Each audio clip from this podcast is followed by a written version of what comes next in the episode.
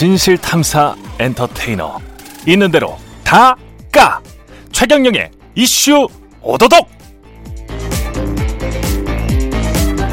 네, 안녕하십니까. 진실 탐사 엔터테이너 최경영입니다. 최경영의 이슈 오도독 시작하겠습니다. 오늘은 언론 개혁 시리즈 세 번째 시간인데요. 오늘 이슈 오도독은 노무현 대통령이 꿈꿨던 언론 개혁에 대해서 이야기해 보려고 합니다. 당시 파란 하늘, 파란 지붕 아래에서 노무현 대통령의 입으로 또 글로 사셨던 분들 모셨습니다. 참여정부 대변인을 지낸 김정민 의원님 오셨고요. 안녕하십니까? 안녕하세요. 예. 그리고 연설문을 쓰는 비서관이셨던 강원국 작가님 오셨습니다. 안녕하십니까? 반갑습니다. 예. 두 분은 자주 만나시죠? 아니요. 요새 이제 유명해지셔가지고 바쁘셔갖고 뭐 만날 기회가 별로 없었고 아니 같이 일할 때는 예. 되게 열심히 안 했거든요. 근데 국회에 가시더니 예. 어, 정말 저런 역량이 있으신 정말 몰랐어요. 아, 그때는 더 높으셨어요? 아니요 가- 같은 비서관이었는데 예. 숙제를 맡기면 꼭 다음 날 뭐 디스켓을 잃어버렸다고 그러고 아무, 아무래도 강 작가님이 더 이렇게 더 최측근이었던 거 아니요 그런 그렇지 않고 느낌이 나이가 제가 한두 살 많죠. 아, 우리 대학교 1년 선배님이십니다. 아, 그러 그러시군요. 예. 아니 그럼 그때 청와대에 같이 계셨던 5년 내내 같이 있어요. 5년 내내 네, 만기 출소. 우리 형님도 만기 출소죠. 네. 취임식 날 들어가서 퇴임식 날로. 근데 사실은 청와대 그렇게 들어가서 좀 좋은 자리로 한 2년 정도 의무 복무를 하고 그렇죠. 지금도 마찬가지입니다만은 좀 나가려고 모색을 하고 대통령께 말씀도 드려보고 수석들께 말씀도 드려보고 이런 경우가 많지 않습니까? 힘 잘 셀 때 한 2년 차, 3년 차 그때 초반. 대부분 다 나오려고 하더라고요. 가지고. 보니까 그리고 또 다른 사람을 위해서라도 좀 자리를 비워줄 필요도 있어요. 왜냐하면 이제 그 공헌한 사람들이 많은데 그렇죠. 청와대에는 한정돼 있으니 자리가 그리고 공원도 공원이지만 실제로 청와대 일이라는 게 거의 이렇게 완전 전소하는 그런 스타일이거든요. 그렇죠. 그 우리 저 강원구 형님은 뭐 제가 일을 안 했다 그러는데 안 보는데도 열심히 했어요 사실은. 보통 다 새벽에 네, 그래서 전념해서 일을. 하기 때문에 네. 일을 열심히 한 사람은 5년 내내 일하는 게 어려워요 사실. 진짜 체력적으로 힘들다 그러더라고요. 체력적으로. 아, 그리고 심리적으로도 예. 그리고 이제 우리 뭐 그 대통령님하고 이렇게 일을 하다 보면 뭔가 도움이 돼야 되잖아요. 예. 그 도움된다고 이런저런 아이디어도 올리고 어떤 각도로 뭔가 저 보자도 하고 하다 보면 자기 있는 초식이 이제 다 떨어지면 내공이. 예, 예. 별로 뭐 내공까지는 아니고 뭐 내공이 있으면 5년 내내 가겠죠. 근데 예. 배- 되게 이제 우리가 뭐 갖다 드리는 게 초식 정도 수준이라 예. 그걸 갖다 올리면 처음엔 좀 먹히다가 이제 아 이게 미천이 떨어질 때가 와요. 네. 그러면 이제 그만두고 딴 분이 와서 좀 일을 해줘야 되거든요. 예. 근데 두 분 다 5년이나 계셨다는 거는 그만큼 인정을 받으셨다는 저는 이제 인정을 받은 케이스인데 우리 김 의원님은 가실 데가 없었는지 하여튼 아. 그 계실 때도 예. 대통령 앞에서 전혀 쫄지 않는 몇 안 되는 사람 중에 하나였어요.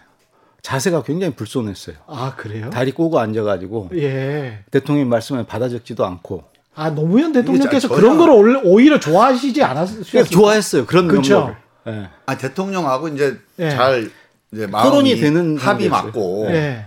그좀 편하게 말씀을 이렇게 나누고 하니까 어. 뭐 혼내기도 하시고 또 이제 뭐 당신이 약간 이제 뭐 다른 사람한테 드러내주기 어려운 어떤 내면의 일단도 좀 편하게 내비치시고 예. 뭐 이런 점이 좀 그 좋았고요.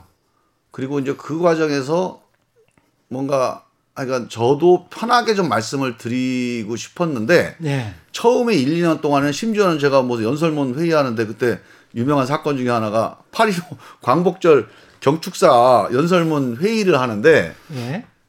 그때 올라가 가지고 관저에서 회의를 했어. 그냥 관저 회의죠, 그게. 자지 않았어요? 아니.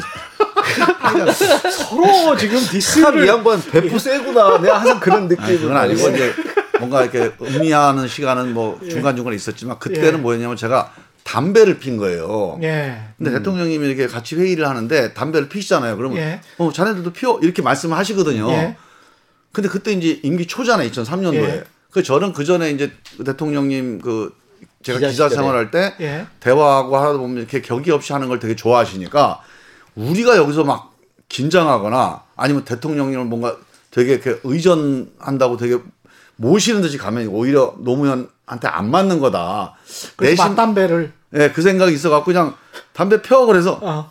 알겠습니다. 그러고 한대 폈거든요. 예. 근데 분위기가 근데 그때 이제 홍보 수석이 이병환 수석님이었어요. 예, 예. 그 다음에 그 뭐야 대변인이 윤태영 선배. 음. 어 끝나고 나서 보통 이제 그 학교 다닐 때 보면 이제 선도부장이 어떤 뭐 이렇게 조용한데 끌고 가는 것처럼 옥상으로 가야지. 그 이병환 시- 수석님이 잠깐 보자 그러시더라고. 너뭐 대통령 앞에서 담배를 왜 피냐고. 아니 대통령이 피라고 그러셨는데 왜안 피냐고. 예. 그래야 대통령 마음도 편하게 그렇게 좀 어. 아 우리 참모들이 나를 편하게 생각하면 얼마나 좋냐고 그게. 그렇죠. 예. 그래도 그렇지만 어떻게 대통령한테 맞담배를 피냐고. 어. 그래서 아이가 그때 엄청나게 혼나고 그다음부터는 이제 담배를 안 폈어요. 아마 끊었을 거예요, 아마 제가. 아 담배 얘기해서 그런데 예. 3월 달에 취임하고 3월 달에 예. 관저에서 대통령이 이제 3월 달 국회 연설이 있어 가지고 구술을 해 주시겠다 올라오라고 그래서 갔는데 네.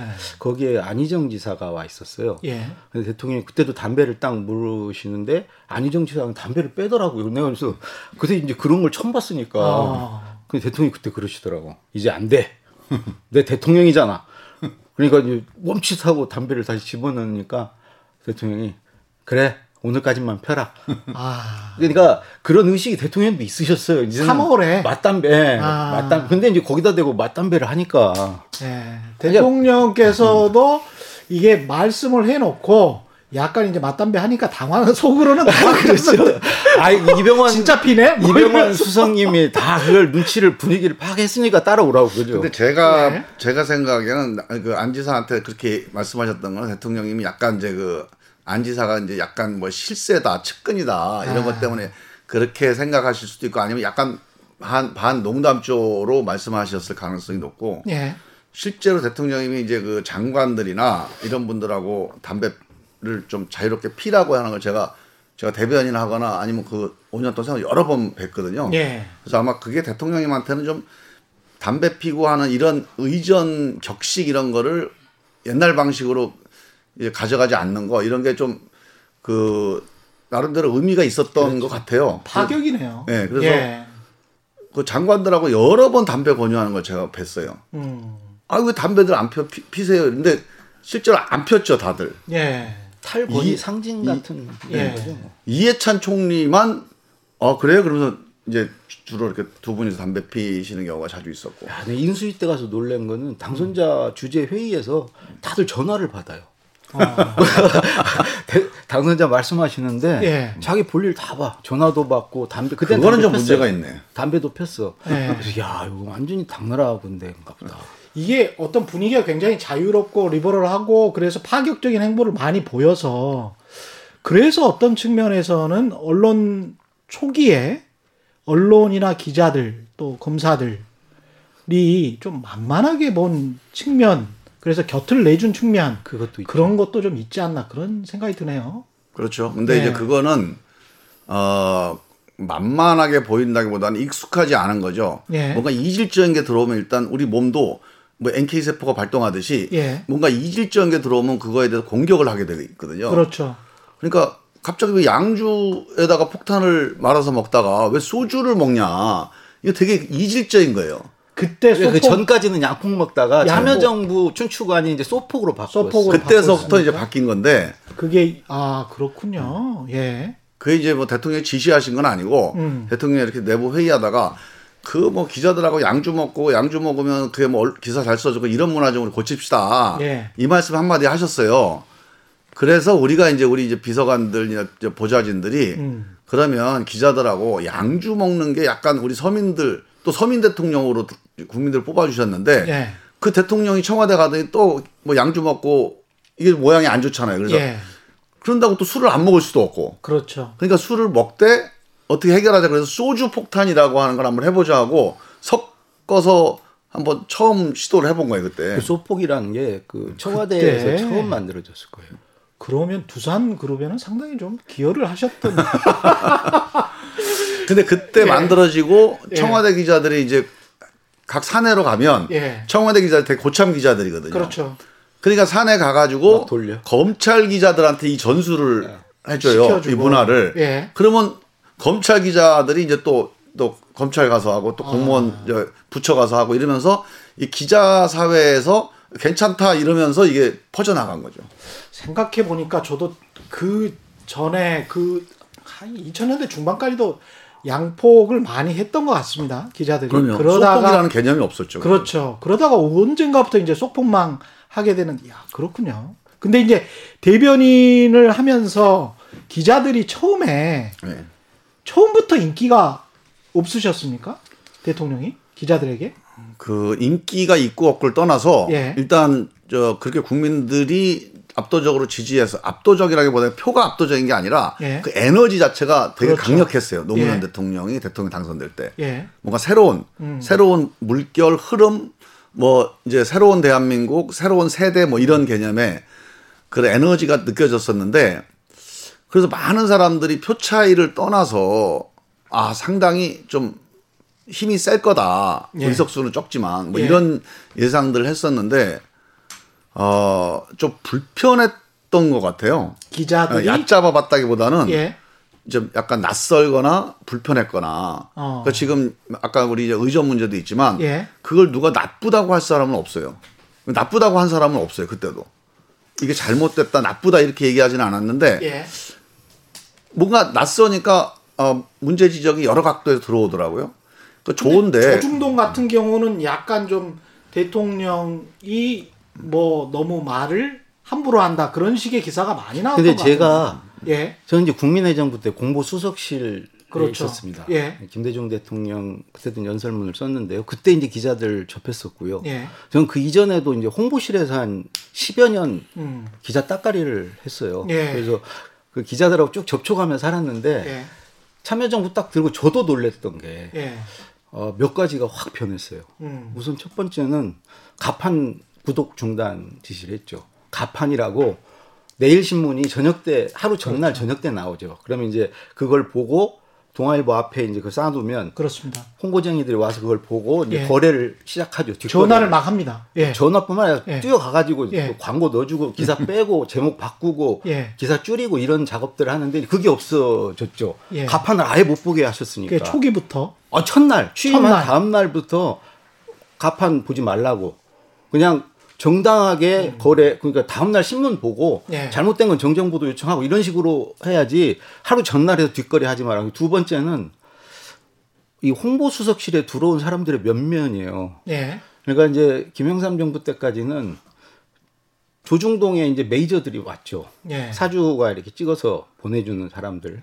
국민의 정부 때는 그 메이저 언론에 좀에서 벗어나 계신 분들이 왔어요. 시민단체에서도 좀 갔었고. 그, 그 좀이었고 이제 그래도 조중동에서 어떤 좀 그러니까 사주의 측근은 아니야. 예. 사주가 키우는 사람은 아니야. 아. 근데 몸은 거기 담고 있는 분들이 많았어요.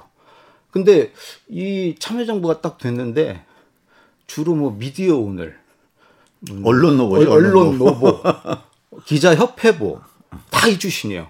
거의가 그잖아요 홍보수석실. 그러니까 언론 기존 언론을 좀 견제하던 그런 쪽에 종사하던 분들이 좀 많았죠. 김 의원님은 어디에서 기자 생활을? 저는 시사저널에서 시사저널에서 시사저널에 시사저널도 이제 주간지고 약간 independent 같은 그런 개념이라 그렇죠. 메이저는 조금 아니에요. 예 조금 이런 이제 기존 주류 언론에서 보기- 보기에는 예. 좀 같이 섞이는 그런 건 아니었어요. 제가 원래 근데 시사저널에서도 정치부를 오래 하셨어요. 그렇죠 정치 쪽에 정치부 기자를 했었고 노무현 대통령 그 인연으로 이제 노무현 대통령하고 인터뷰도 많이 했었어요. 그 역사적인 어. 인터뷰를 한 거예요. 그 부산에 가서 떨어지고 떨어지고. 첫 인터뷰를 예. 하신 그렇죠. 거예요. 첫 인터뷰 할 때 제가 시사저널에 있을 때 근데 한 거죠. 그때 뭐 이렇게 인터뷰 요청을 한게 네. 김 의원님만 했던 겁니까? 아니면 그렇죠. 다른, 제가 유일하게 인터뷰를 했어요 그때.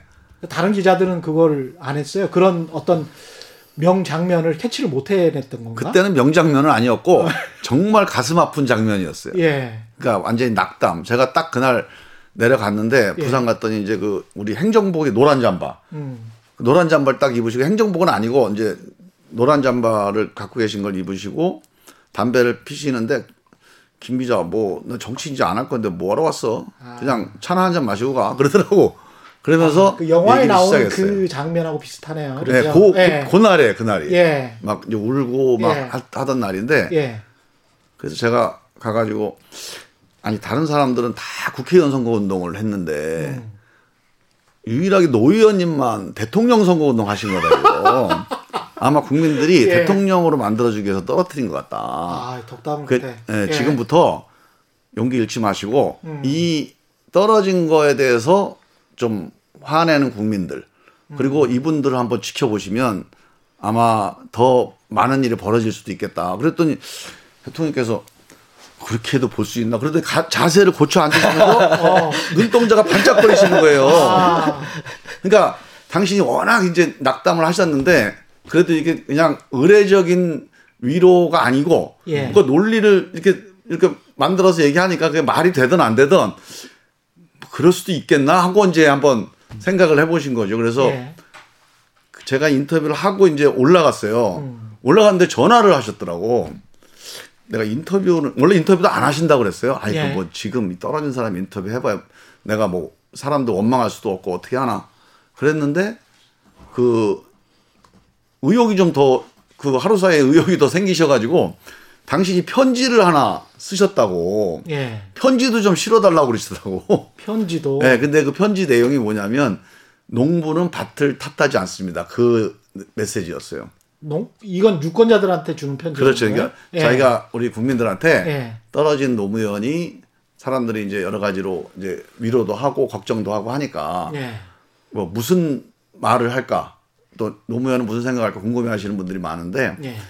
그 이제 부산, 영남, 지역주의 이런 거에 대해서 막 분노할 거라고 사람들이 오해를 하고 있다. 예. 근데 당신은 농부는 밭을 탓하면 안 된다. 예. 그 자기 철학이다 그게. 음. 그래서 그 얘기 좀 알리고 싶다 해서 이제 편지를 하나 쓰셨을 정도로 뭔가 말을 하고 싶은 마음이 있으셨던 거죠. 아. 대통령이 되고 나서 가판 금지를 하고 어떻게 보면 언론은 그게 이제 수입 원이고 그렇게 해서 돈이 쏠쏠하게 들어오고 그렇죠. 가판 팔아서 버는 돈 못 벌고 그렇죠. 거래하면서 광고나 이런 거 하는 거 못 하고. 예.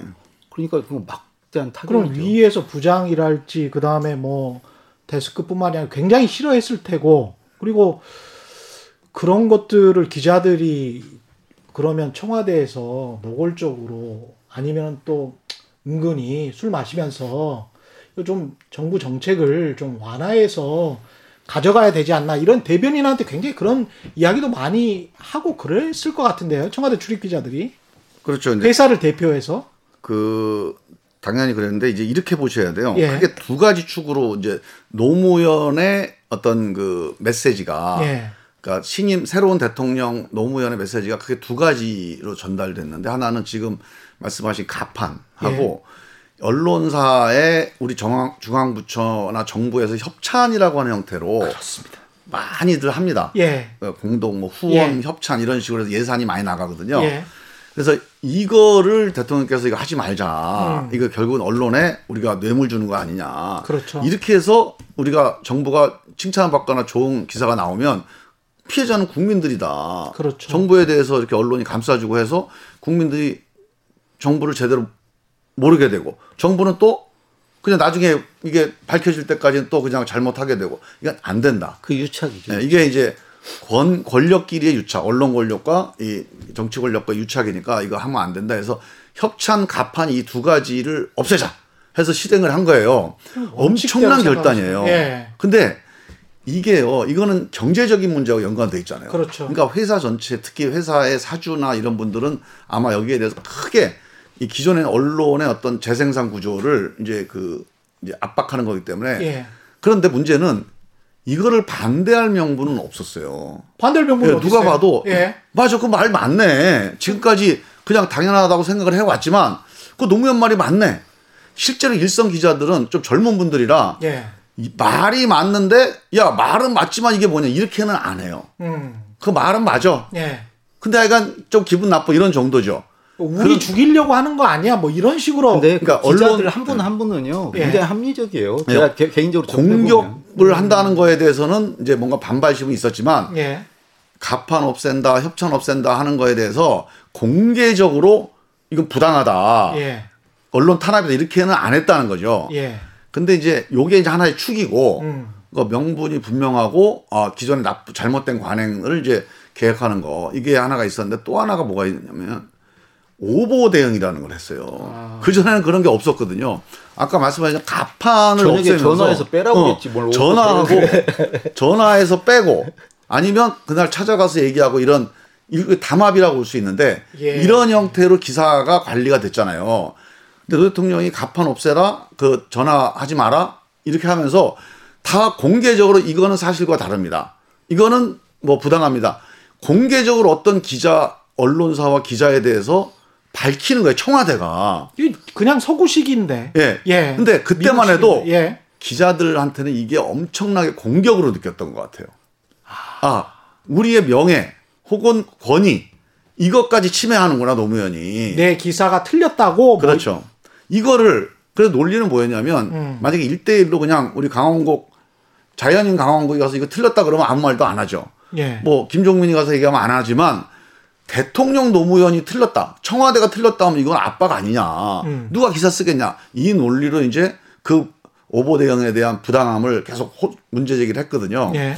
근데 거까지도 사실은 시간이 지나면 아까 말씀하셨지만 전 세계에서 하고 있는 글로벌 스탠다드예요, 그게. 그럼요. 따로 전화해서 비공식적으로 전화하는 것보다 예. 얼마나 투명하고 이게, 이게 언론을 존중하는 방식이거든요. 사실은 그리고 기자가 속으로 좋아해요. 아, 아시겠지만 아니, 기사에 관심 있는 거니까. 예, 청와대 같은 큰 기관에서 야 이거 오보야 그러면서 이렇게 반박을 해주면 내가 만약에 증거가 더 있으면 내가 역반박을 할 수도 있고 아 우리 기사를 최소한 보는구나 이거는 확인할 수 있고 굉장히 조, 그 좋아하죠 사실은 정정 예. 반론 보도 그러니까 그게 이제 틀렸다고 지적하는 거라면 수용하는 것도 있으니 그게 더 많았잖아요. 그렇죠. 예. 기사를 아, 이게 정책으로 반- 써먹는 그렇지. 반영해서 아. 그러니까 그 반영해서 이거 개선했습니다.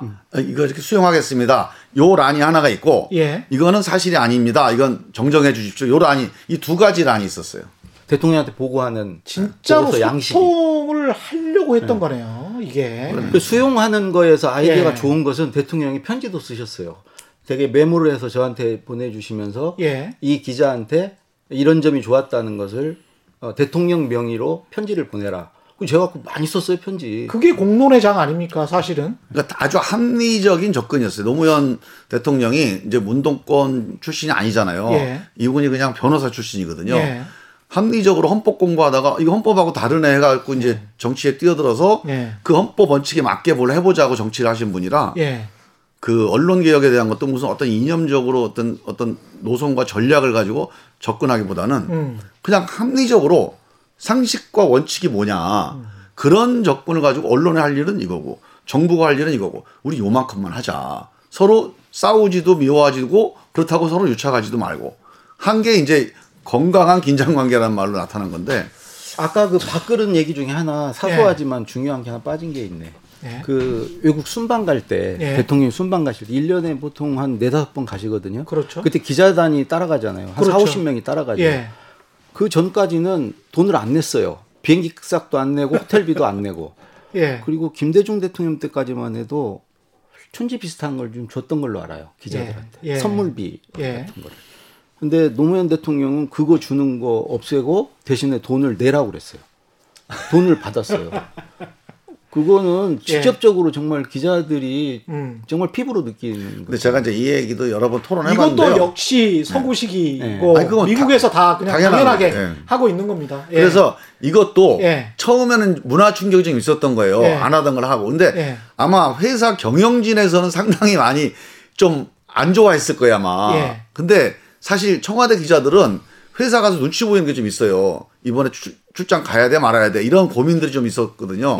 예. 특히 이제 뭐, 뭐 이제 좀 큰 회사들은 고민 안 했지만 예. 좀 작은 회사들은 그게 회사에 부담이 되니까 예. 그런 고민들이 있었지만 사실은 기자들은 오히려 그걸 편하게 생각을 했어요. 야, 이제 뭐 나라 돈으로 신세 지면서 가는 게 아니라 그렇죠. 회사 돈으로 당당하게 간다. 음. 그래서 몇 번 가고 나서 더 좋아했습니다. 야, 이거 이제 잘했다. 당연한. 거죠. 예.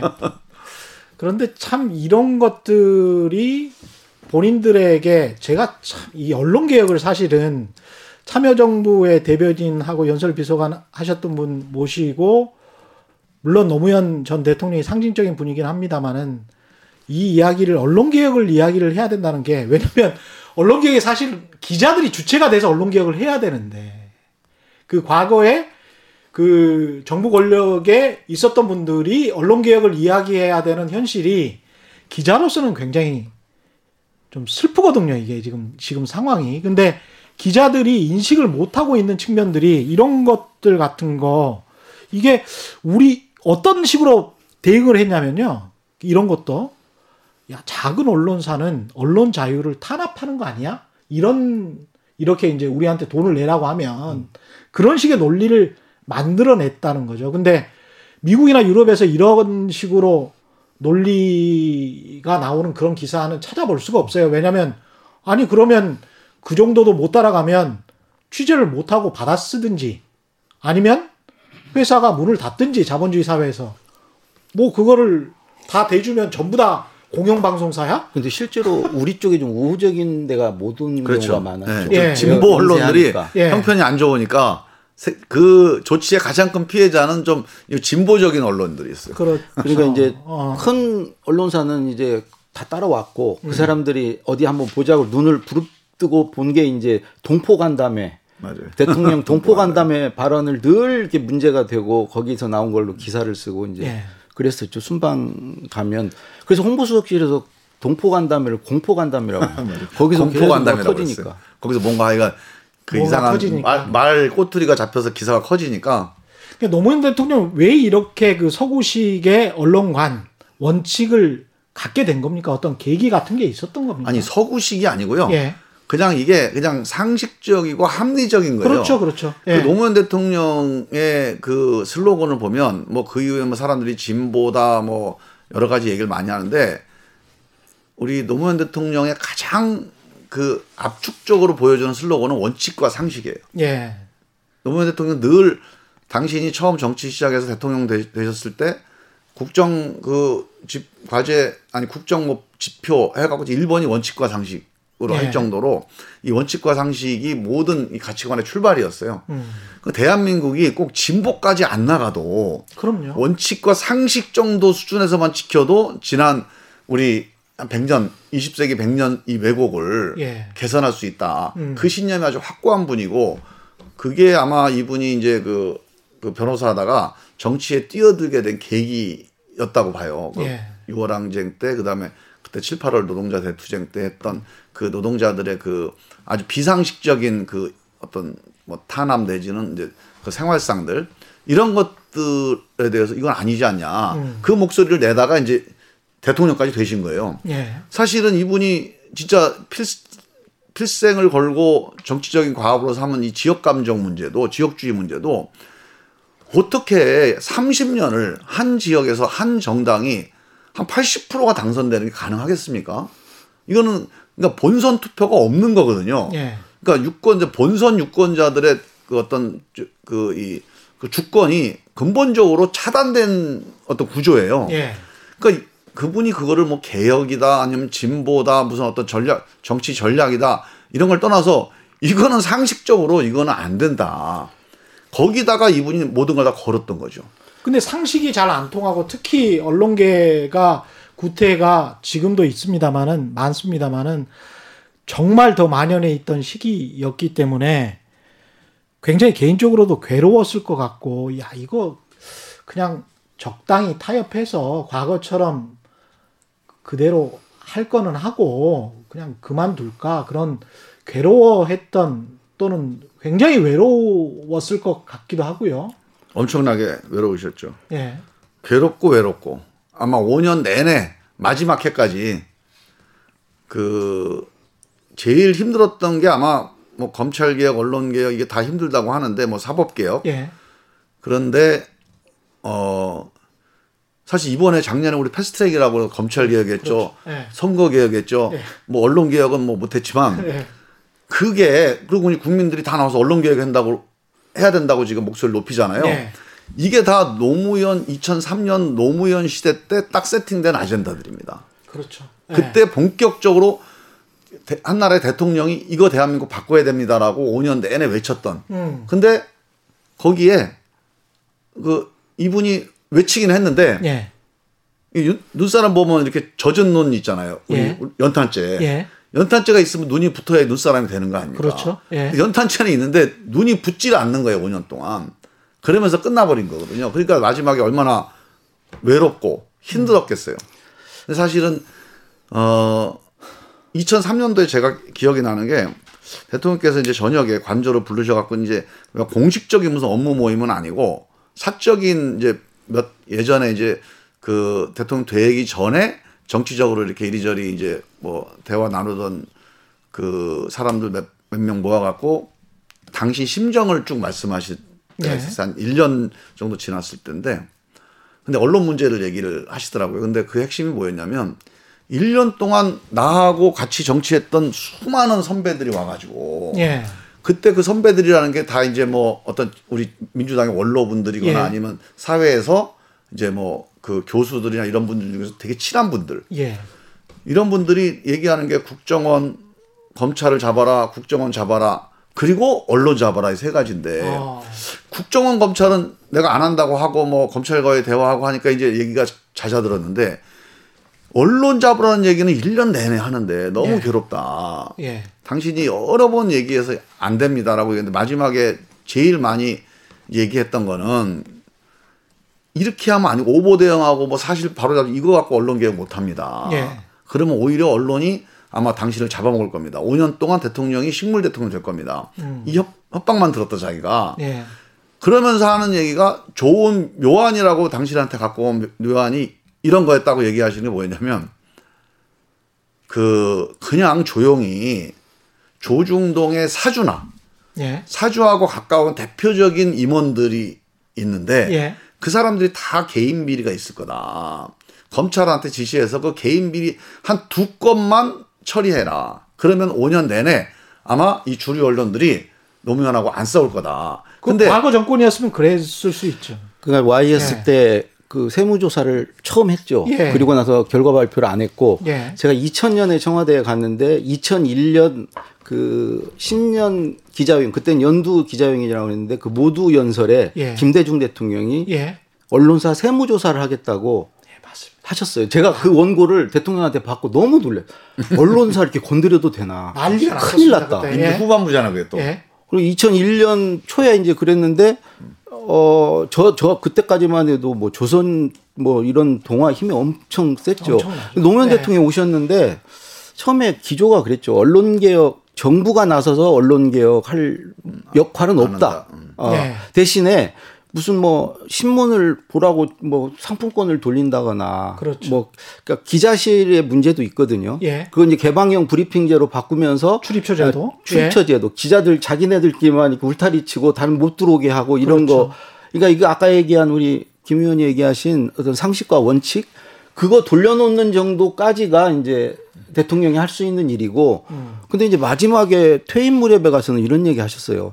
자기가 5년 동안 한 일 중에 언론 개혁이 가장 보람 있는 일이다. 근데 본인이 이룬 게 아무것도 없거든요. 근데 뭔가 생각해 봤더니 예. 언론 개혁이 필요하다는 인식을 심어준 인식은. 거.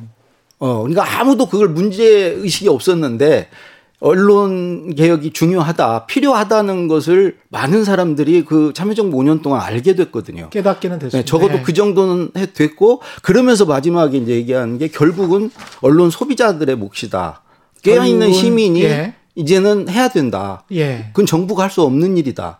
그러니까 이제 소비자들이 결국 언론을 뭐 안 보면 그렇죠. 그게 이제 개혁이 되는 길이지 결국 개혁은 그래서 스스로 해야 되는 거죠. 소비자가 없어지면 자정이 이루어지겠죠. 사실은. 그렇죠. 예. 지금도 조선일보나 중앙일보, 동아일보도 마찬가지고 그 신문사 한 곳이 보통 한 150억, 200억 정도 한 해 수익을 올리고 있고요. 대형 언론사들 같은 경우에 아, 그렇게 신문- 많이? 예. 그리고 제가 이제 좀 계산을 해보니까 조선일보 이제 방사장 같은 경우는 한 해한 30억 정도를 가져가요. 배당금으로. 그러니까 배당금으로 30억, 40억씩을 가져가는데 본인이 30억, 40억씩 가져가는데 그 수익이 가판이 날지 뭐 이런 데서 줄어드는 게 눈에 띄게 보이고 그리고 권력이 줄어드는 게 영향력이 보이니까. 줄었죠. 영향력이 줄어드는 게 보이니까 사주들 입장에서는 굉장히 화나는 대상이었을 것 같아요. 근데 거기까지 예. 만들기까지 거의 자해 수준이셨어. 그러니까 이게 그러니까 본인이 망가지면서 예. 그걸 그걸로서 이 인식을 바꾸는 거죠. 예. 자기가 이렇게 당하는 걸 보여주면서 5년 내내 지지율이나 뭐다 이게 다 언론을 통해서 만들어지기 때문에 예. 그 피해를 엄청 받았죠. 그러니까 정책이 힘도 안 받고 지지율은 떨어지고 그래서 마지막에는 그랬어요. 예. 나는 하나인데 예. 언론을 통해 보는 그러니까 참여정부가 있고 예. 국민의 인식 속에 참여정부가 있고 역사에 남는 역사가 평가하는 참여정부가 있다. 음. 그러니까 나는 의지할 때는 이제 역사의 평가밖에 난 기대할 게 없다. 예. 그러니까 재임 중에는 언론을 통해서 국민들 인식이 심어지고 그러면서 사실은 힘을 전혀 못 받았거든요. 모든 정책들이. 근데 이제 지금 노무현 대통령의 그 언론 개혁 의지나 그 실천을 저는 상당히 이제 아, 의미가 있다. 우리가 재조명해야 될 필요가 있는 게 예. 아까 제가 잠깐 예를 들었지만 이제 많은 분들이 언론 개혁을 어 우리의 정책을 잘 알리기 위한 수단으로서 언론을 생각을 하는 거 아닙니까? 예. 자, 거기서 주- 저 조사 한 두 건 해보면 예. 나오고 구속시켜 놓으면 말 들을 거다. 그러면 편하게 정책을 할 수 있다. 예. 그분들도 선의로 얘기하신 거예요. 이게 무슨 악의적으로 예. 무슨 뭐 조선일보 미워서 그런 게 아니고 음. 대통령이 정책을 하려면 언론의 협조가 필요한데 협조해달라는 안 해주고 예. 뭐또 보수진 뭐 이것 때문에 뭐 어렵기도 하고 그러니 협조받는 방법으로 이렇게 가자 이게 원래 정치다 뭐 마키아벨리즘을 가지 않더라도 음. 예. 원래 정치라고 하는 건 이런 좀좀 부당한 수단도 좀 적절하게 가치가 뭐 이런 논리가 있는 건데 노 대통령이 그걸 이제 말씀하시면서 그렇게 얘기하시더라고. 내가 그 요청을 거부하는데 지금 1년이 걸렸다. 예. 그러니까 1년 동안 제가 안 합니다, 안 됩니다 이 얘기를 한- 했더니 이제 안 하더라. 그것도 원칙론으로 또 네. 밀고 가셨네요. 그래서 그러면서 하시는 말씀이 그게 언론이라고 하는 걸 이렇게 뭘 하기 위한 수단으로 여기는 거에 대해서 자기는 동의가 안 간다. 네. 예. 언론 언론 자체가 이제 하나의 권력이고 네. 하나의 문화인데 그거 자체가 자기가 건강하게 움직여 가야 이 사회가 움직여지는 거지. 대통령 한 사람이 무슨 수단 동원해서 바로 잡는다고 해서 그게 무슨 의미가 있겠냐. 예. 두 번째 그 수단이라는 게 그걸 검찰의 신세를 지는 건데 그러면 내가 언론 개혁한다고 검찰 개혁 포기해야 되는 거 아니냐. 검찰한테 얘 조사해라 이렇게 시켜야 되는 건데 예. 결과적으로 이 노무현에 대해서 너무 몰라준다 사람들이. 내가 일 1년 동안 그렇게 얘기했는데도 가까운 사람들도 이렇게 내 생각을 이렇게 몰라주니 정말 답답하다 외롭다 하고 이제 1년 지났더니 그냥 사람들이 얘기를 안 하더라. 근데 뭐 동의해서 얘기 안 하는 것 같지는 않고 하여간 이제 내 고집이 안 꺾인다고 사람들이 포기한 것 같더라. 하면서 그거를 이제 4년을 유지해 간 거거든요. 예. 그러니까 이분이 그 자기 원칙이라는 게 대단한 무슨 이념과 뭐가 나오는 게 아니고 이론에서 나오는 게 아니라 그 인생에 있어서 자기 철학과 어떤 소신 이런 게 아주 확고한 분이에요. 그러니까 그런 이제 압박 방법도 있지만 예. 회유도 있거든요. 사주들을 불러서 저녁에 그렇죠. 관저로 불러서 예. 같이 밥 먹으면서 잘해봅시다 하면 끝나요. 그렇죠. 그 사람 또 그러면 그냥 압박받는 거 이상으로 잘하려고 서로 그렇겠죠. 경쟁할 거예요. 예. 근데 그것도 물론 이제 당연히 안 하신 거고. 음. 근데 임기 초에 저는 이제 연설을 받았을 때 이런 얘기를 자주 하셨어요. 나는 성공한 대통령이 못 될 거다. 사람들이 전부 성공한 대통령이 되십시오. 근데 자기는 절대 성공한 대통령이 못 될 거다. 근데 그 말이 자기는 이미 알았던 거야. 이 음. 언론과의 예. 긴장 관계를 가지고 가면 절대 성공하지 못할 거다. 예. 그러니까 그러니까 결국 그냥 십자가를 지고 가는 수밖에 없다는 걸 처음부터 이제 알았던 거죠. 자기도 이제 성공한 대통령이 되려면 언론하고 손을 잡아야 되는데 그걸 안 잡고는 안 된다는 것을 누구보다 잘 알았다고 생각을 해요. 근데 이게 임기 중반 거의 후반 가까워 왔는데 출입처 제도 폐지하고 개방형 브리핑으로 간다고 했을 마지막 때 회예요. 그쵸? 마지막 회. 예. 예. 그때 특히 기자들이 난리가 났었거든요. 한국 기자협회도 난리가 그렇죠. 대못질을 났었고. 하겠다고. 예. 그래가지고 그리고 이제 그 제도 자체가 언론 자유를 완전히 막는다, 탄압한다, 뭐 이런 식으로 이제 몰고 갔단 말이죠. 근데 이제 시사전을 기자도 하셨고, 사실 이제 주간지 기자는 출입처를 둘 필요가 없잖아요. 매일 뭐 출근할 필요도 없고 그런데 없죠, 예.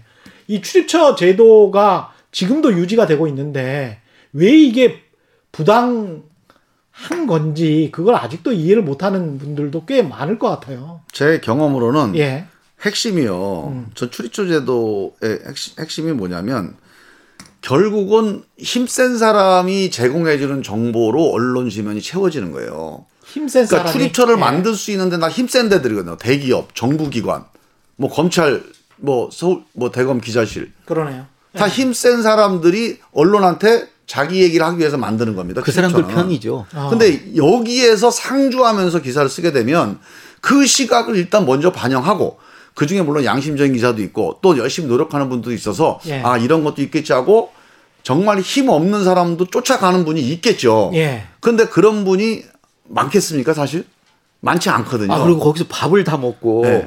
밥 그러면 먹고 술 먹고 거기서 늘 같이 결과적으로 생활하는데 이 권력 기관이 제공하는 정보가 국민들에게 그 이거 위주로 전달되게 돼 있는 거예요. 그래서 전 세계 모든 선진 언론들은 출입처에서 기사를 안 씁니다. beat라는 거는 있어요. 비트 자기의 영역은 있어요. 그래서 자기 영역이 있어서 내가 뭐 나와바리. 뭐, 예, 그 어떤 저 문화의 영역이다. 그러면 여러 군데를 다니게 되겠죠. 그러니까 그 네. 사람이 발로 뛰어서 네. 현장에 뉴스가 있는 현장의 그 맨 바닥에서부터 정보를 길어 올려야 그렇죠. 사실은 그래야 정말로 국민들이에게 필요한 네. 또는 권력의 이면 네. 뭐 이런 것들도 다 이제 좀 많이 활성화되고 음. 두 번째로는 뭐냐면 언론의 핵심은 다양성이거든요. 예. 여러 얘기가 나와야 문제점들이 걸려요. 예. 근데 언론에 다루는 아이템이 제한적이다. 음. 그러면 수많은 얘기가 묻혀 있게 되거든요. 그렇죠. 근데 이 출입처 중심으로 기사가 작성이 되면 자 오늘은 이게 우리 이제 옛날 그 예. 영어로 야마다 예. 이렇게 나가요. 예. 그럼 어떤 기자가 그거 예. 말고 내가 지금 한한 한 달째 취재하고 있는 이 기사 써봐야겠다. 그런 그 발심을 할 만한 기자가 거의 없거든요. 그냥 따라가야 돼요. 또 그렇죠. 자기 생존입니다. 예. 예. 그러니까 이건 기자 개인한테 기대할 수 없는 구조예요. 그런 결- 구조가 고쳐가 돼 그렇죠. 있죠. 이 구조 자체는 예. 기자 개인, 언론인 개인이 언론을 주도하는 것을 가로막는 겁니다. 음. 이건 우리 언론한테도 엄청나게 안 좋은 방식이에요. 예. 언론인, 기자 이게 전부입니다. 언론사가 아니에요. 예. 출입처가 아닙니다. 맞습니다. 예. 취재원이 아니에요. 예. 기자가 언론의 전부입니다. 음. 기자가 살아있고 기자가 뭔가 활동적이어야 예. 언론이 살아있게 되는 건데 예. 이렇게 집합을 이루어서 하나의 방향으로 갈 수밖에 없는 이거를 거스르기가 어려운 구조로 돼 있다면 이거는 이 기자는 그 순간 벌써 기자로서 생명력이 이게 삭감되어 있는 거거든요. 저것도 있잖아요. 예. 그 기자단 안에 못 들어온 사람들을 배제하는 거. 자기들 그렇죠. 기자단을 형성해서 예. 기자실에 못 들어오게 하는 거. 음. 그렇죠. 그것도 이제 뭐그 부당한 거죠. 예. 부당한 불공평한 거니까 예. 그건 이제 언페어한 거기 때문에 문제가 되는 건데 예. 저는 본질적으로는 기자를 기자답지 못하게 만드는 그 구조 이게 가장 본질적인 문제라고 이게 봐요. 저희가 지금은 안 그렇지만 선진국 시민들 보면서 부러워했던 게 깃발 여행 안 하잖아요. 네. 그냥 따라와 이러면서 쭉 이렇게 돌아다니지 않는데 출입처라는 게 일종의 이제 깃발이에요. 빨간 깃발 딱 들고 야 이쪽으로 따라와 기사 논조가 이쪽이야. 거기 한 대 새 나가면 욕 뒤지게 예, 하잖아요. 핵심은 저쪽이야. 안 이렇게 따라다닌다고. 하면 한 사람이 엉뚱하게 저쪽으로 가서 욕 다른 거 보면서 하죠. 다른 거 쓰고 있어요. 그러면 그 따라 같이 따라다니던 그 여행객들이 쟤는 뭔데? 어, 개인적인 뭐 행동한다고. 예, 어, 이렇게. 되는 거예요. 이 출입처가. 그래서 이제 제가 예. 이게 언론 우리가 언론 개혁이다 하면 사실 아까도 말씀하셨지만 기자들이 언론인들이 해야 되는 거거든요. 예. 이것도 권력이긴 하지만 법률적으로 위임된 권력이 아니기 때문에 법률상으로 우리가 어떤 제도를 통해서 개혁하는데 한계가 있어요. 음. 뭐 그런 위임 관계가 있어요. 너 이거 원칙대로 안 해. 이게 되는데 이거는 불문 위임이에요, 사실상 권력에. 예. 그러니까 불문 위임을 어- 무슨 방식으로 따집니까? 알아서 해야지. 알아서 해야죠. 예. 그래서 이게 기자들이 기자답게 가는 게 언론 개혁의 핵심입니다. 음. 근데 제가 지금 말씀드린 출입처 제도도 문제고 예. 또 하나는 뭐가 있냐면 우리가 검사 동일체라는 게 있잖아요. 그렇습니다. 2003년에 없어진 이제 이 예. 낡은 관습이거든요.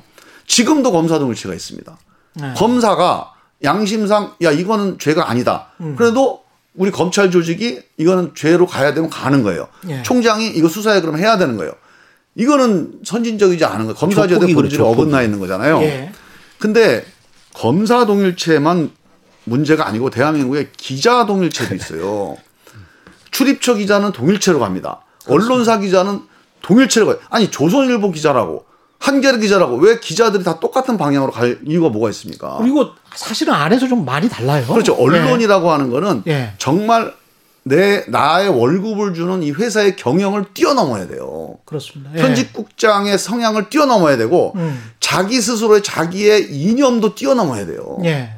그게 이제 언론에게 우리가 그냥 언론고시 봤다고 해서 우리가 이런 무한 권력을 위임해 주는 이유거든요. 너무 예. 과도한 요구 아닙니까? 아니, 근데 아니 이게 과도한 게 아니라 이게 아주 출발입니다.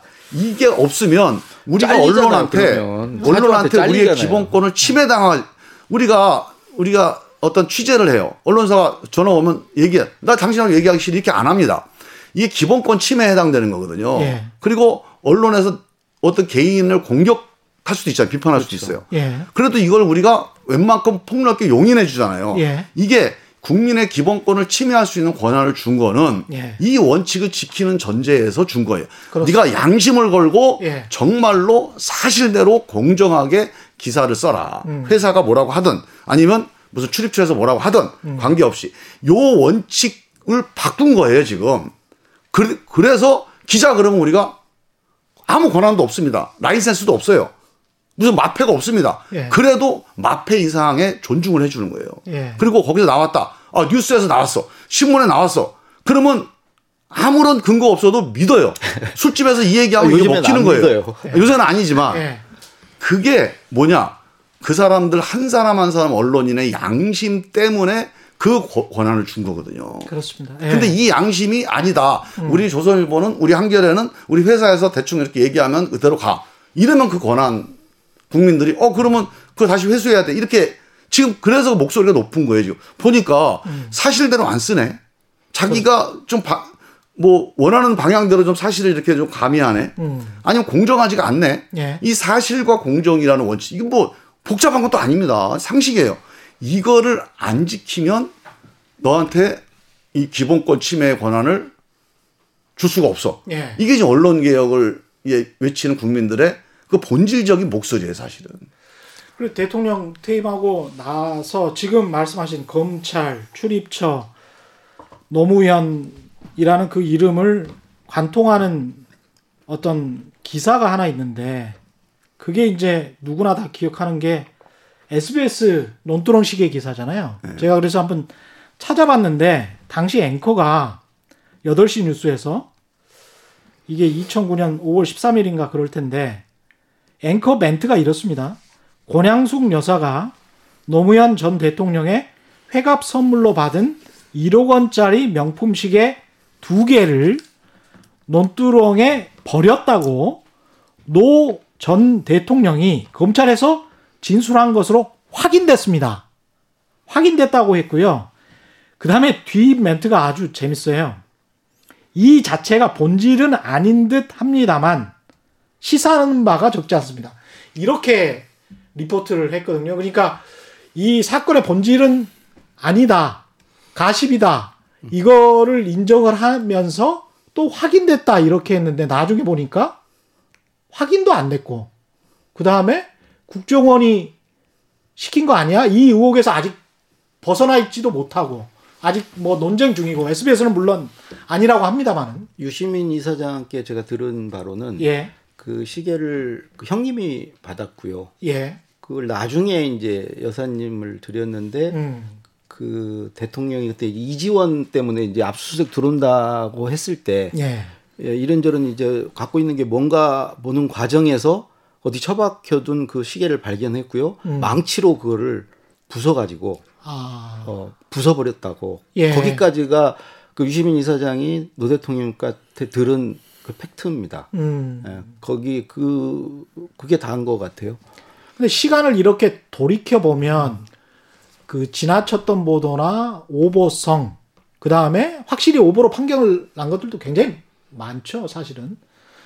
그 꼭 노무현 전 대통령과 관련된 것들이 아니라고 할지라도. 근데 한국의 언론이 출입처 제도뿐만이 아니고 정정 보도랄지 사과에 굉장히 인색하지 않습니까? 그래서 본인들은 완전 무결한 것처럼 이렇게 하고 있는데 지금 상황도 비슷한 것 같고요. 사실 검찰 조국 이 관련된 재판이나 뭐 이런 것들 보면 그래서 어떻게든 본인들이 했던 말들을 주워 담으려고 하거나 방어하려고 하는 그런 기제가 작동한단 말이죠. 이런 그러니까 이제 한편에서는 어떤 예. 왜곡 보도라든가 악의적인 보도 이제 이런 걸로 5년 내내 이제 했던 부분이 있고 근데 네. 대통령 개인에게 더 아팠던 거는 음, 계속 그 어떤 막말이라든가 어떤 인격 침해적인 그런 논조로 예. 계속 야유하고 빈정대고 조롱하고 이런 게 더 아팠던 것 같아요. 그러니까 아예 대통령으로 인정을 안 했죠. 예. 어, 까면 안 된다고 생각을 하고 계속 5년 내내 예, 그런 게 이제 마지막에 아까 얘기한 논두렁 시계 같은 거에서 이제 마지막 정점을 찍은 건데 예. 사실은 그 뭐 김대중 주필 같은 분은 자기 그 칼럼에서 음, 그 퇴임 후에 이렇게 이런 상황에 처한 게뭔 결과라고 그랬더라 까분 까분 대가다 아. 까부른 대가다 그, 그 워딩이 있었어요. 네. 예. 그걸 자기가 까불었다고 네가 까부른 대가로 지금 이런 일을 당하는 거라고 그러니까 5년 동안 어떤 생각을 갖고 있었는지를 보여주는 거죠 까분다고 생각을 근데 그런 이제 그 사람이 예. 이제 어- 상대를 공격하기 위해서 약간 야비하게 이제 조롱하는 그런 선택을 한 거고. 아니, 그런 기사나 사설이 사실은 막말 아닌가요? 그렇죠. 그게 막말이죠. 정말 어떻게 보면 그 네 가지가 없는 거잖아요. 근데 저는 이제 네. 이런 뭐 이런 자극적인 막말은 좀 선을 넘은 거잖아요. 예. 그 그런 사람은 몇 명 안 돼요. 음. 그러니까 그건 뭐 그- 그런 사람 가지고 우리가 언론 개혁을 논하는 것 자체가 별로 의미가 없고 예. 제가 보기에는 그 당시에 많은 언론들이 노무현에 대해서 공격했던 그 공격 지점 중에 아 이게 좀 부당하다고 느꼈던 거 음. 그게 제가 아직도 이렇게 사례로 아마 KBS에서도 그 취재를 한 번 한 적이 있습니다 이 사건을 예. 제가 대변인 할 때인데 예. 그, 어, 그 무슨 저 이공계, 이공계 그 대학원생들 강연을 한번 하신 적이 있어요. 음. 근데 거기에서 이제 그 이른바 테크노 CEO라는 개념을 설명하시면서 그 당시에 그 중국의 국가 주석이 그 누구죠? 주, 아, 시진핑 전에 시진핑 전에 주, 뭐, 주뭐 있었잖아요. 예, 이따가 치고요. 공대, 예. 공대 나온 양반. 예. 그러니까 뭐 예. 어, 강택민부터 시작해서 이제 상해파들 해서 공대 출신들이 중국 이제 권력을 장악하던 시기가 계속되고 있었거든요. 예. 근데 후진타오. 예. 근데 그, 이, 그 얘기를 거론하면서 이제 이공계가 세계를 끌고 간다. 어, 그 예. 테크노 CEO라는 개념이 가능하다. 그 삼성도 음. 이과 나온 사람들이 이제 경영을 한다. 경영대 나온 사람이 아니고 예. 그게 왜 그러겠냐. 이 과학 기술이 발전하면서 뭐 이런 게 이제 필요 없고 당신들 이공계니까 앞으로 이 세계를. 끌고 갈 예. 사람들이다. 예. 그래서 당신 얘기를 합니다. 예. 나는 문과다. 변호사 했지 않냐. 예. 세상에 이럴 줄 알았으면 나도 이과 갈 걸. 어. 그 문과 가서 뭐 변호사 대통령 하긴 하는데 세상이 이게 이공계생들이 끌고 간다. 예. 이, 이게 누가 봐도 이거는 덕담 농담. 아닙니까? 그렇죠. 그리고 이 예. 청중들을 배려하는 예. 센스 있는 덕담이에요, 정말로. 예. 예. 그 다음날 기사, 다는 아니고 복수의 신문의 기사가 제목이 뭔지 아세요? 뭐였습니까? 노 대통령 된 거 후회해. 그게 기사 제목이었어요. 그러니까 자기가 문과를 가고 변호사를 해서 아, 대통령 갔으면 됐는데 대통령 안 됐을 예. 그걸 이제 아이고 이거 나도 옛날에 이과 가가지고 예. 그럴 걸 이거 팔자 잘못 뭐 했네 이런 투로 얘기를 한 거를 예. 대- 그러니까 이렇게 해서 이 선택한 걸 후회한다고 이제 이제 농담으로 한 거예요. 근데 네. 이게 대통령 된 거 왜냐하면 이제 대통령 해먹기 어렵다 이런 식의 프레임이 있었잖아요.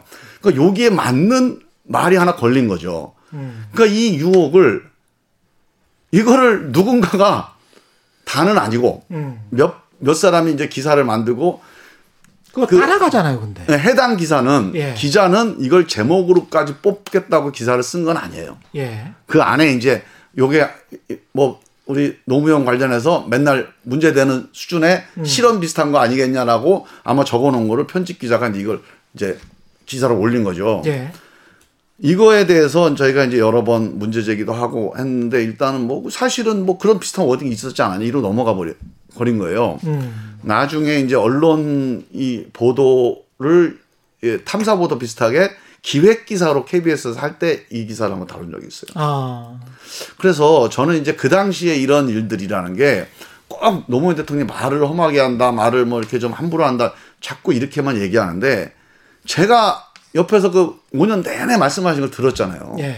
저는 정말로 감동적으로 들었거든요. 음. 정말로 편하게 정말 격식을 차리지 않되 진심에서 우러나오는 일을 한다. 네. 실수까지도 감추지 않고 왜 자기가 막 이 저기 안에 있는 진심을 얘기하려다 보면 진심 중에는 실수도 있지 않겠습니까? 예. 모자란 것도 있지 않겠어요? 예. 어설픈 면도 있지 않겠어요?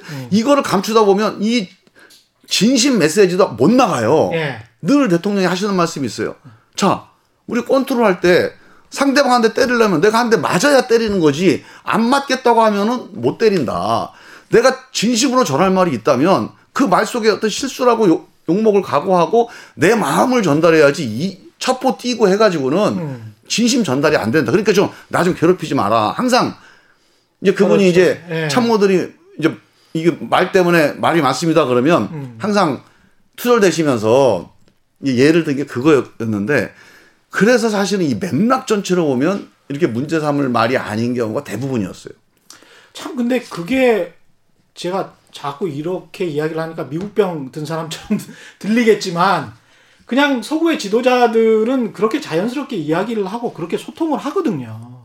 그리고 그걸 전체적인 맥락 속에서 기사를 써주고 그리고 난 다음에 이제 그 기사는 그 어떤 의미에서 내 말을 왜곡했다라고 해서 다시 이야기를 하고 그게 또 그대로 또 방송이 되거나 또 전달이 되고 근데 우리는 그런 맥락 저널리즘이라고 해야 될까요? 그런 것들이 전혀 없는 것 근데요, 같아요. 이게 네. 꼭 그런 것만은 아닌 것 같고 제가 노무현 대통령이 이제 언론 문제 때문에 워낙 고민을 많이 하시고 시달리시다 보니까 예. 정상회담을 하면 음. 그 상대방 정상들한테 물어봐요. 이렇게 예. 공개적인 정상회담 말고 이제 만찬 같은 걸 하잖아요. 예. 이제 풀어놓고 이제 편하게 예. 만찬 같은 거 하면은 뭐 우리는 이게 언론 때문에 고민이 많아요. 당신네 나라는 어떻습니까? 이렇게 네. 이제 슬쩍 이제 이제 물어봅니다. 그렇죠. 예. 그 제가 이제 그 고이즈미 총리하고 그 뭐야 셔, 셔틀 정상 회담할 때를 기억을 하는데 그분도 신문 기자 출신. 예. 네, 고이즈미 총리도 일본에서 고생을 많이 했어요 언론 때문에. 예.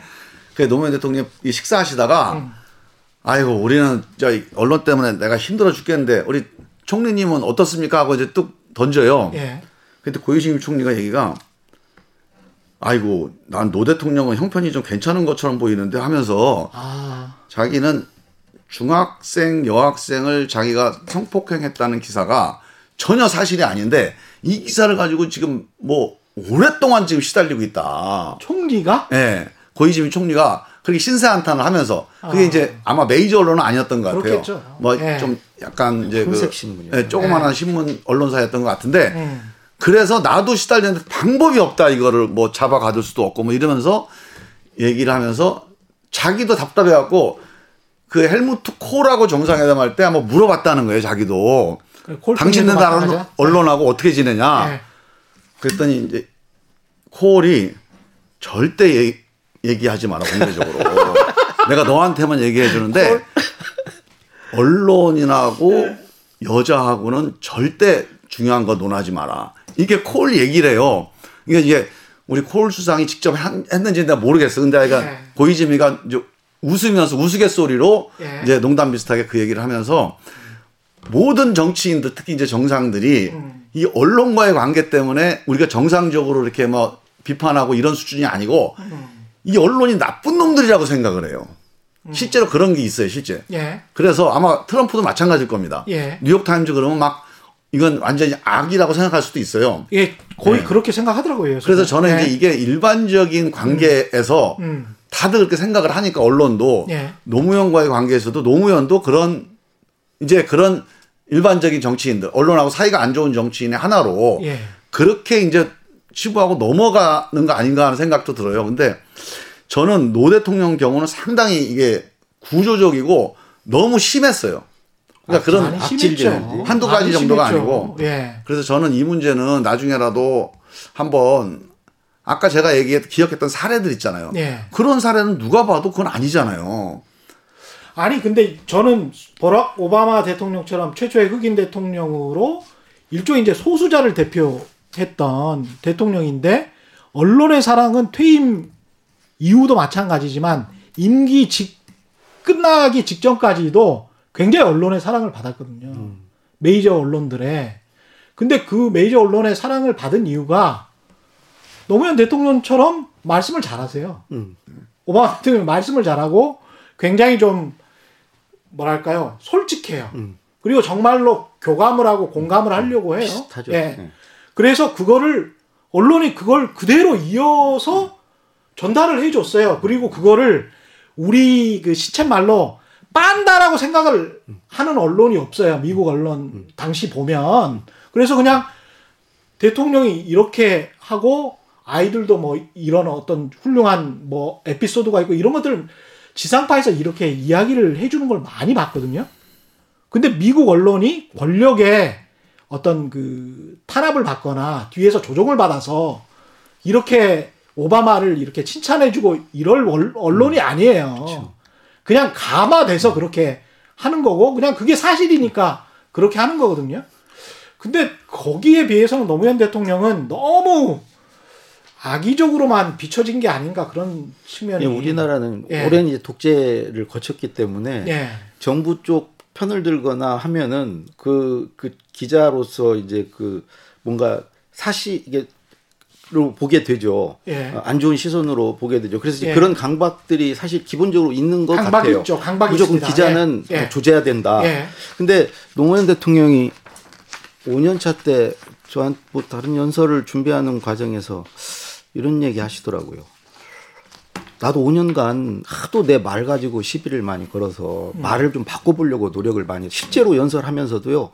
연설문 구술해 주면서도 나는 뭐 양극화와 씨름하고 있습니다. 야, 씨름이 이게 좀 품격이 없는 말 아니냐. 이렇게 하나 단어 가지고도 신경을 쓸 정도로 예. 그렇게 하셨어요. 근데 그 안 되더라. 5년간 노력했는데 음. 안 되더라. 이게 한 60년 가까이 몸에 밴 어투가 이제 네. 말 습관이 바뀌질 않더라. 음. 근데 과연 그게 5년 내내 그렇게 시비를 걸 만큼 그렇게 중요한 문제였냐? 그러면 그 전에 YS 대통령이나 그런 분들은 원래 말 실수를 안 했냐? 왜 네. 그때는 말이 없었냐? 그런 걸 보도한 걸 내 보질 못했다. 근데 왜 나한테만 와서 지금 이런 일이 벌어지고 5년 내내 그걸로 시달리고 이렇게 되는지 그런 얘기를 하시더라고요. 예. 그러니까 본인도 이제 그런 노력을 했는데 제가 그 이후에 이제 봉화마을이라는 데를 가서 보니까 봉화에는 전부 노무현이에요. 거기 사시는 분들은 전부 노무현과 같이 얘기해요. 그래서 내가 아 이분들이 원래 이게 여기 말투구나 이게 그 아, 거기 가보니까 뭐, 아. 뭐 아저씨건 아줌마건 다 노무현과 같이 얘기를 하는 거예요. 그러니까 예. 이분이 그 배 어린 시절부터 배웠던 말을 못 버리고 음. 대통령이 돼서 근데 사실 이상하잖아요. 어느 날 대통령이 됐다고 자기 말투를 버릴 수 버릴 수가 없는 거죠. 예. 그게 그게 당연한 거고 어찌 보면 그게 진정성인 건데 예. 언론은 그걸 못 봐준 것 같아요. 그게 이제 우리 노 대통령 말과 관련해서 예. 약간 그 언론이나 아니면 밖에서 특히 지식인들이 약간은 좀 잘못 알고 계신 게 하나가 있는데요. 예. 그 노무현 대통령의 문제가 말투가 좀 말이 좀 상스럽다, 음. 예. 좀 가볍다. 예. 요 이렇게 얘기를 많이 해요. 근데 사실은 그거는 제가 보기에는 메인이 아니고 그 얘기만 갖고는 노무현을 공격하기가 좀 쉽지가 않아요. 본질적으로 주로 메인 이제 이 공격 지점은 뭐냐면 정제되지 않았다. 예. 그냥 즉흥적으로 얘기한다. 그냥 쉽게 얘기한다. 예. 이게 메인이에요. 예. 그러면서 말투도 좀 상스럽다. 그 예. 배경에 가볍다. 학력을 넣죠. 예. 요게 이제 메인이거든요. 아까 우리 오바마하고 차이는 네. 물론 오바마도 뭐 말투가 좀 오바마가 좀 약간 이게 좀 정, 정제되어 있는 편이긴 하지만 예. 오바마는 그런 학력이 좋죠. 오바마는 예, 메시지가 예. 저- 준비되어 있는 메시지다 이렇게 이제 얘기를 해요 비교해서. 예. 근데 그건 정말 오산입니다. 그렇죠. 노무현만큼 그 메시지 준비한 하나를 사람이 엄청나게 준비한 사람은 정말 제가 못 봤어요. 김대중 대통령보다 네. 훨씬 더 준비를 많이 아. 해요. 네, 오히려 DJ는 그동안에 워낙 구력이 많으니까 예. 그동안에 쭉 있던 걸 이렇게 빼서 쓰는 경우가 많아요. 예. 아, 옛날에 이거 내가 아. 그때 경험했던 거뭐 예. 한 페이지 빼가지고 카드 하나 빼서 이렇게 가고. 근데 정말 노무현은 모든 순간순간 마지막까지 그 문제에서 스스로 정리를 해가지고 그걸 가지고 안에서 길어 올려갖고 얘기를 해요. 예. 그래서 준비 안 된 얘기, 정리 안 된 얘기 이건 절대 아닙니다. 근데 문제는 그 얘기의 내용이 좀 불편한 거죠. 예. 그리고 그거를 저 얘기는 준비 안 된 거야. 즉흥적인 거야. 이렇게 해서 이제 그 메시지의 신뢰도를 좀 뭐 좀 공격하는 이런 예. 수단으로 가는 건데 그래서 저는 그냥 말투는 뭐 그건 뭐 서로 뭐 의견이 다를 수 있으니까 예. 말투가 뭐 가볍다 뭐 좀 적절하지 않다 이거는 뭐 그거대로 논쟁한다고 치, 치더라도 노무현이 정제되지 않았거나 준비 안 한 얘기를 즉흥적으로 했다. 이거는 사실이 아닙니다. 그건 아마 혹시라도 그런 생각 갖고 있는 분이 있으면 그 하나하나의 노무현의 중요한 메시지들을 보면서 그 메시지가 어떻게 준비됐는지를 그 옆에 있던 우리 강원국 비서관이나 이런 분들한테 아마 얘기해 보면 엄청난 사실들을 알게 될 거예요. 이게 얼마나 많은 준비를 거쳐서 한마디를 던지는지. 이 마지막으로 이제 좀 정리를 해야 될 것 같은데요. 노무현 대통령 이 만약에 이제 살아 계셨다면 지금의 언론 지형이나 지금의 언론 상황을 보고 아 내가 꿈꾸던 언론 개혁이 조금씩 되고 있구나 그렇게 느끼셨을까요? 아니면 뭔가 부족하다. 언론사는 변한 게 없지만 예. 언론 환경은 많이 변했고요. 예. 뭐 대통령이 얘기한 깨어있는 시민의 힘으로 음. 저는 음, 언론 개혁이 뭐 진행되고 있다. 진행되고 예, 있다. 대통령도 예. 그렇게 평가하실 거라고 생각합니다. 요거 제가 2007년도에 예. 어, 아까 이제 노무현 대통령이 하도 언론에 노무현은 다 이제 망했다, 실패했다 이러고 나오니까 그 시각도 있고 내가 보는 시각도 있고 역사의 시각도 있을 거다. 예. 그래서 우리가 정리를 해- 해보자. 예. 우리라도 노무현이 뭘 했는지 정리해야 된다 해서 이제 참여정부 4년 평가를 한 작업을 했어요. 어. 그걸 거의 한 7, 8개월 가까이 했거든요. 그래서 예. 그 이제 비디오로도 나오고 나중에 백서로도 나왔는데 예. 그 작업을 하면서 아침마다 이제 관저에 불러가지고 구술을 하셨어요. 예. 그럼 당신 4년 동안 일했던 걸 그 순간순간을 다 기억하면서 음. 그때보다 임기 마지막 해니까 뭐 바쁜 일이 좀 덜 할 때거든요. 예. 근데 그러면서 제가 기억나는 순간이 언론 얘기를 이제 음. 한 5월인가 6월쯤에 언론 얘기를 한번 하신 적이 있어요. 예. 내가 이 언론하고 이렇게 싸워가지고 결국 대통령으로 일을 못한 거 아니냐? 어. 어. 지금 내가 언론하고 싸운 게 이게 대통령으로 잘한 거냐, 못한 거냐? 당신 생각은 어때? 하고 물어보시더라고. 2007년도에. 예. 예. 근데 사실 이거 제가 아유 그, 그렇진 않죠. 이렇게 이제 얘기는 했지만 예. 사실 제 생각 물어보기 위해서 질문을 던진 건 아니에요. 그게 그렇죠. 당신이 이 질문을 마지막으로 한번 정리를 해보는 거예요. 그 답변이 뭐였냐면 예. 아니야. 이거는 나한테 노무현한테 주어진 역사적인 숙명이야. 이건 어쩔 수가 없었어. 이러고 정리를 하고 가시더라고. 그 저는 그 말이 갑자기 조중동하고 싸운 싸운 거 잘했냐 못했냐 이러고 상당히 아주 그 이게 생생한 질문을 던져놓고 예. 답변은 또 무지하게 거창한 답변을 마무리를 하시니까 예. 잘 그게 정리가 안 됐어요. 이게 무슨 말이지? 왜 저렇게 얘기하셨지? 근데 제가 나중에 음. 몇 번을 돌아가기 전까지 이 문제를 가지고 몇 번 또 이렇게 대화할 기회가 있었는데 예. 아 그게 그 말씀이었구나 하는 걸 느낀 게 뭐였냐면 아까 잠깐 하- 말씀하신 건데 언론이 권력이고 이 권력과 유착하지 않는 또 다른 권력이 있다는 거 그리고 이 문제를 해결하는 건 당신들이 해결해야 된다. 예. 진짜 권력자인 국민들한테 이 얘기를 누군가는 해줘야 된다. 음. 그러면 실제 권력이 유착을 안 해야 그렇죠. 그거 국민들이 이거 내 일이야라고 음. 이건 내 주권자가 내가 해결해야 돼. 이게 가능하지. 이거를 유착을 해보고 우리끼리 해버리면 국민들이 영원히 무슨 일이 벌어진지 모르고 간다. 그렇습니다. 이거를 우리 국민들한테 이거 당신들 일입니다라고 얘기해 준 주는 이 역사적인 임무. 첫 번째 어, 대통령이었어요. 내가 예. 정책에서 뭔가 뭐 가로막히고 진도를 못 나가고 좀 실패한 게 있더라도 이 역사적인 사명을 다한 것만 해도 의미 있는 거 아니야? 그럼요. 너 정책 못했다고 왜 욕하지 욕하고 그래? 이 얘기를 하고 싶은 거예요. 그래서 그때만 해도 너무 크다는 생각이 들었는데 지금 보니까 그 말이 네. 딱 맞는 얘기입니다. 사실은 지금 뭐 언론이 바뀌니 안 바뀌니 했지만 실제로 주권자에 의해서 변화돼 가고 있어요. 그 사람들이 예. 독자고 소비자잖아요. 예. 소비자보다 더 센 권력이 어디 있습니까? 눈 깜짝할 사이에 어떻게 보면 15년이 흘렀고 변화한 것 같아요. 네. 그 사람들 예. 때문에 언론들이 바뀌고 안 바뀌면 그 언론의 수익 구조와 신뢰 구조가 바뀌는 겁니다. 그렇습니다. 예. 청와대 있을 때는 글을 잘 쓰셨거든요. 예. 근데 이제 좀 국회의원이 말을- 되시더니 말이 엄청 넣으셨네. 아, 또, 아 제가 대변이냐 말로 했잖아 그때. 글로 써가지고. 옛날 건다 이제, 잊어버렸어. 이제 들어가셔야 됩니다. 예, 김종민 의원 그리고 강원국 작가셨습니다. 오늘 나와주셔서 감사합니다. 예. 예, 감사합니다. 노무현 하면은 또 검찰 개혁 이런 어, 검찰 개혁 또 다른 얼굴이기도 하죠. 다음 주 이 시간에는 노무현 대통령이 꿈꾼 검찰 개혁을 좀 이야기하겠습니다. 다음 주도 기다려 주시고요.